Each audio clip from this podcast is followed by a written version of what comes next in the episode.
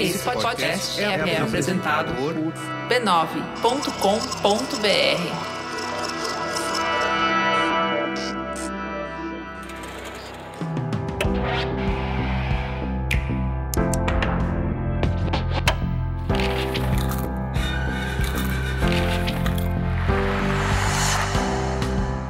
Mamileiros e mamiletes, bem-vindos ao nosso espaço de reflexão a partir de produções culturais. Eu sou a Cris Bartz. Eu sou a Juva Lauer e pode tirar aquela vodka do congelador e preparar um drink bem saboroso, que hoje tem boteco inspirando o nosso papo. Hoje a gente vai falar sobre Sons e Drinks, o novo podcast da Rede B9. Oi, seja bem-vindo ao Rosé. Você já conhece a casa?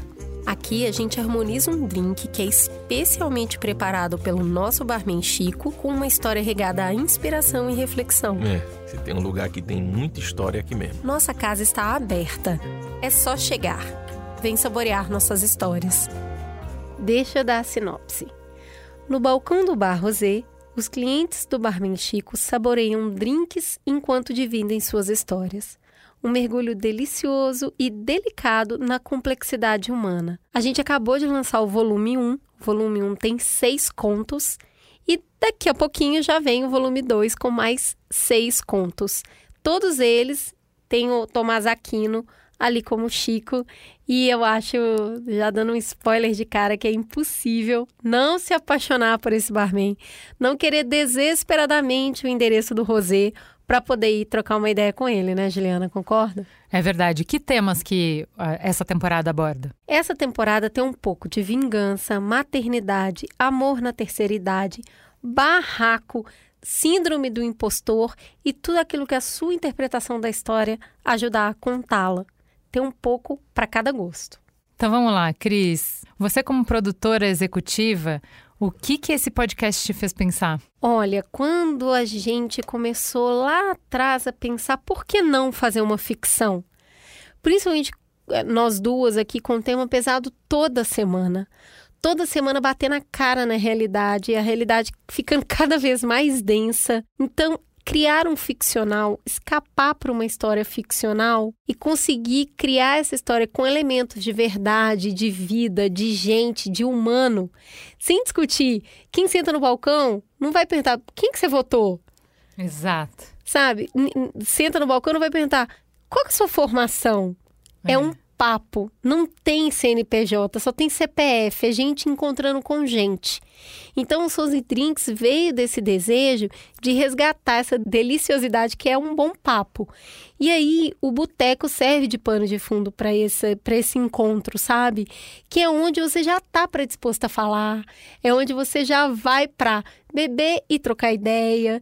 Então, ele é um cenário que poderia ser um divã, poderia ser um divã, mas em tempos de pandemia ajuda a matar um pouquinho a saudade de ir no boteco. Ó, te falar, hein? Escutar é meio gatilho, hein? Porque é, é, tão imersiva a experiência, você tá ali com um sonzinho do cara preparando o drink, você tá com a pessoa contando a história e, e bebendo o drink enquanto ela vai contando a história, você fala.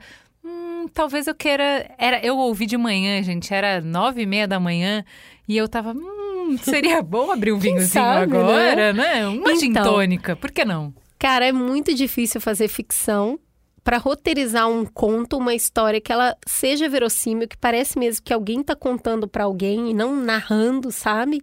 E é muito difícil trazer os atores, diretores, sonorização para um universo de podcast que ainda não tem no Brasil. Então os atores, quando eles sentam para, né, quando eles chegam aqui e vão interpretar em qualquer outra mídia, eles têm a roupa, a maquiagem, o cenário para ajudar a compor a cena. Aqui não sabe? É só e única e exclusivamente a voz, um olhando para o outro, trocando uma ideia. Então, no dia, a gente deixou, assim, é, copos, as pessoas bebiam. Um dia a gente serviu suco, no outro a gente serviu água. Não é legal tanto, né, ter bebida alcoólica, porque precisa de uma concentração e tudo mais, mas até para a pessoa não, não fugir daquele cacuete de pega, toma um golinho enquanto você tá falando, sabe? Hum, e aí? Que é o que a gente faz quando a gente está no bar. Então, transportar essas pessoas para dentro de um universo que está só no papel é muito mais difícil. Eu fiquei, eu fiquei assim encantada, principalmente com a entrega do Tomás. O Tomás é a única pessoa presente em todos os episódios. Como ele vai crescendo, a cada episódio ele vai virando mais chico. Ele vai virando aquele cara que você fala, mano, me dá um abraço. e cada um, e, e a gente fez um, um podcast que tem 12 protagonistas diferentes. Então, como cada episódio é uma história diferente, com um ator ou uma atriz diferente, todo mundo que encostava aqui nessa mesa estava fazendo isso pela primeira vez. Então não tinha uma crescente e a gente vai melhorando com o tempo. Todo mundo que chegava estava fazendo uma estreia. E aí ver esse poder artístico de colocar na fala o peso da história, sendo que não tem mais nada para ajudar, não tem bengala nenhuma. Foi bonito de acompanhar e muito trabalhoso. É, tem uma, um paralelo, vai, interessante entre os Sons e Drinks e o Mamilos, que é a importância da escuta, né? Quando a gente faz o Mamilos, a gente tá muito falando de diálogo, de não só falar, mas de estar tá aberto para ouvir o que o outro tem para dizer e não ouvir com os nossos filtros, mas tentar entender da onde a pessoa vem, por que, que ela está falando aquilo, por que, que ela enxerga as coisas dessa maneira. Como que você vê isso presente nos Sons e Drinks? Olha, as histórias são rei. Então, na parte técnica, para que a escutativa realmente fosse a grande estrela e a história que a pessoa está falando seja a grande estrela, a gente teve um cuidado muito grande de sonorização, de design de som. Então tem o barulho do copo, tem o barulho do bar, tem o barulho que tem que ter para te ajudar a emergir naquele ambiente e emergir naquela história. Então são duas camadas.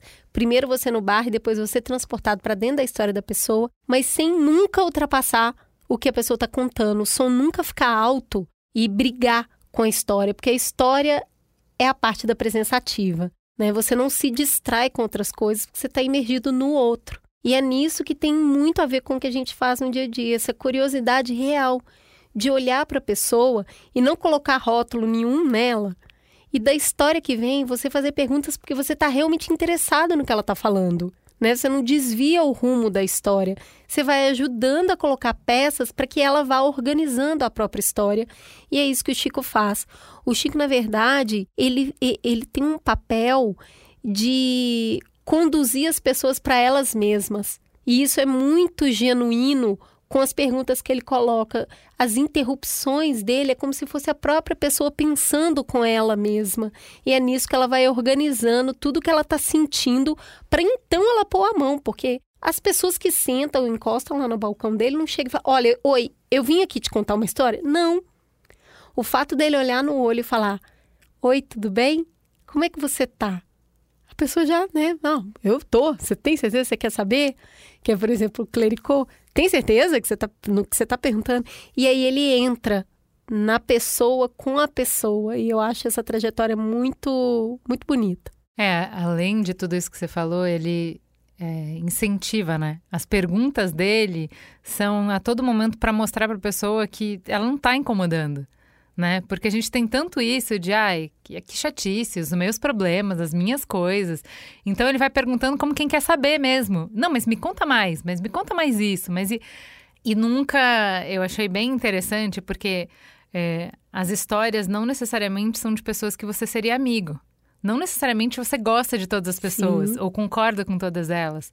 Então é muito notável essa questão do, da escutativa de como o Chico não solta uma ironia Entende? Sim. Que a gente falaria, ah, tá. Sabe? Jura?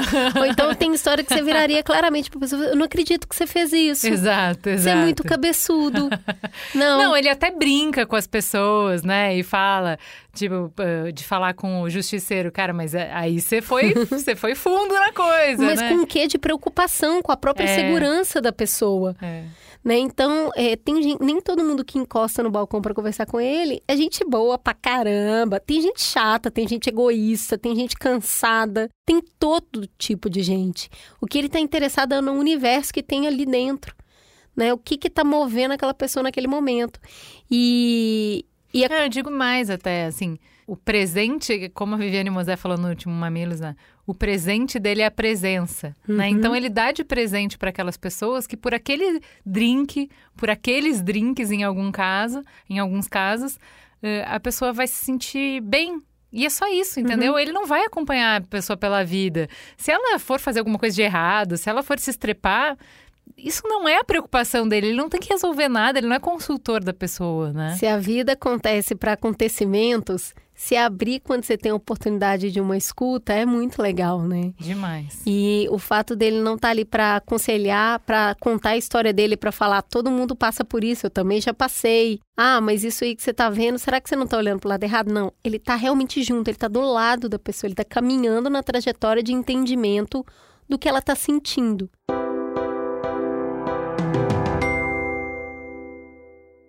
Agora, Juliana, para de me enrolar. São seis episódios, eu te pedi para pegar dois que você falou assim, putz grila, esses dois aqui mexeram muito comigo. Conta para todo mundo quais são os seus eleitos. O primeiro é o Old Fashion, é, porque é bem interessante o que ele o dilema do, do, protagonista, ele, ele demora para se desenhar, ele vai para uma história, ele vai para outra, tal, porque não está muito claro para ele. A grande questão no final do dia é que ele tá ali para celebrar uma conquista muito importante, mas ele tá com amargo na boca. E ele tá com amargo na boca porque, para os critérios do pai dele, ele não é um sucesso, ele é um fracasso. E muito recentemente, ele teve uma, uma história que mostrou até que ponto os valores dele diferem dos valores do pai. Porque, mesmo ainda que o irmão dele chegasse ao ponto de roubar a loja do pai, ainda assim na escala de valores do pai, o irmão seria preferível a ele, porque o que é preferível é estar perto da família, continuar o negócio da família. Como ele se distanciou disso, não importa o que ele faça, não importa o que ele conquiste, nunca vai ser bom. E eu acho que essa história me pegou muito porque, assim como a Viviane Mosé falou para Cris, é, no Mamilos do Cuidado, que descobrir como é que você cuida de você mesmo é o trabalho de uma vida inteira, descobrir como qual é a meta, né? Criar a sua meta de sucesso. Como é que você sabe que você atingiu uma coisa boa, que você está indo bem? Que seja própria, que seja sua, que não seja do seu marido, que não seja da sua mãe, que não seja da sociedade. Descobrir a sua régua, a sua medida, é o trabalho de uma vida inteira, ele nunca acaba, né? Porque esse menino estava mostrando como foi difícil para ele comemorar, sabendo que ele é um fracasso para o pai dele. Mas também pode ser a gente assistiu o filme da Marie Curie, pode ser o fracasso de você é um super sucesso, mas o seu marido acha uma bosta tudo que você faz. É difícil, é difícil celebrar quando alguém que você gosta muito e que a opinião da pessoa é muito importante para você não bate com o que é importante para você, com o que você fez, né? E eu acho que mais uma vez vem a importância desses laços familiares que são tão arraigados na gente de se reconhecer no outro, né? E ter o reconhecimento daqueles que você ama. Então, essa, esse agridoce, esse eu sei que eu estou fazendo o que é bom e o, o que é certo, mas ao mesmo tempo eu sei que isso não basta para quem eu amo, é o que divide o Lucas ali e que bom que, né, ele tá, ele tá, ele tem a verdade dele, ele tá perseguindo essa verdade dele, mesmo que isso não seja um sucesso completo, porque também ficar teria o preço de não ter assumido os seus próprios sonhos. Ou seja, gente, é, vocês estão sentindo que é mamilos disfarçado, é isso. Mas é a complexidade humana, não dá para fazer um conto e colocar gente para conversar sem mostrar o quanto a gente é muita coisa. Isso tem a ver com a segunda história que você gostou, né, Ju? É, a história do Lucas é a da ambivalência, né? Eu gosto, mas ao mesmo tempo me dói, né? Quanto mais eu subir, mais, mais feliz eu vou ficar e mais distante eu tô do meu pai. Pô, é muito bonita. A outra também é uma história de pai. Olha aí os daddy issues, Olha né? Aí. Oh, será? Vamos levar pra terapia. É a Moscow Mule. Que eu, foi assim, eu ouvi as seis histórias na sequência, né? Porque elas realmente você vai querendo saber mais É bem tal. curtinho, viu, gente? Cada episódio tem 15 minutos. Menos até 12, 13, né? Tem os né? menores. Assim, eu gostei de todas, eu ri, eu discuti, mas a que eu chorei mesmo, que engasgou, foi essa última, Moscow Mule, que é muito bonitinha, de um menino contando da relação dele com o pai. E eu lembrei de novo do programa do cuidado da Viviane Mosé, falando que é a fragilidade das pessoas que torna elas amáveis, né? Que é quando a gente expõe a fragilidade que a gente dá espaço para outro completar alguma coisa na gente, e aí a gente Aí ele pode ser necessário e aí o vínculo pode se fazer. Então esse menino estava o tempo inteiro querendo se provar pro pai, provar que ele estava certo, provar que ele não estava errado e ele errando. Nossa, mas ele erra assim, no nível que você fala, amigo do céu. Ele errando rude, passando perrengue demais. Gente, olha, assim. temos que avisar que essa história pode dar gatilho em muita gente, porque é uma história sobre reforma de apartamento, hein? Só quem fez sabe do que a gente tá falando. Ô, gente, coitada, assim, sabe, é desventuras em série, o menino se ferra muito. E aí ele sempre tentando ser durão. No momento em que ele chora muito, muito, muito, ele fala, cara, não vou aguentar mais, e liga pro pai. Aí a cena, né? O pai chegando com uma pizza embaixo do braço para ajudar. Ali que eu desabei, né? E eu acho que assim, é isso. Porque ele se permitiu ser frágil, o pai dele pôde entrar e o pai dele teve delicadeza ao entrar, né? Não chegou falando, eu avisei. Não precisava, né? Ele já repetiu pra ele mesmo várias vezes. Cara, foi tão bonito que se construiu a partir disso, o, o, o tempo que eles puderam dividir, as histórias que ele puder, eles puderam dividir, assim, ele conseguiu, através dessa história, ter uma compreensão completamente nova do pai dele. É outra perspectiva de quem o pai era, o que, que o pai viveu, por que, que o pai era do jeito que ele era. Assim, transformou a relação deles porque ele, a fragilidade permitiu o encontro. E no encontro, a relação se fez, né? É uma história muito bonita sobre se deixar cuidar quando você realmente está precisando de cuidado. Aí você vai e pede ajuda. E aí essa ajuda vem.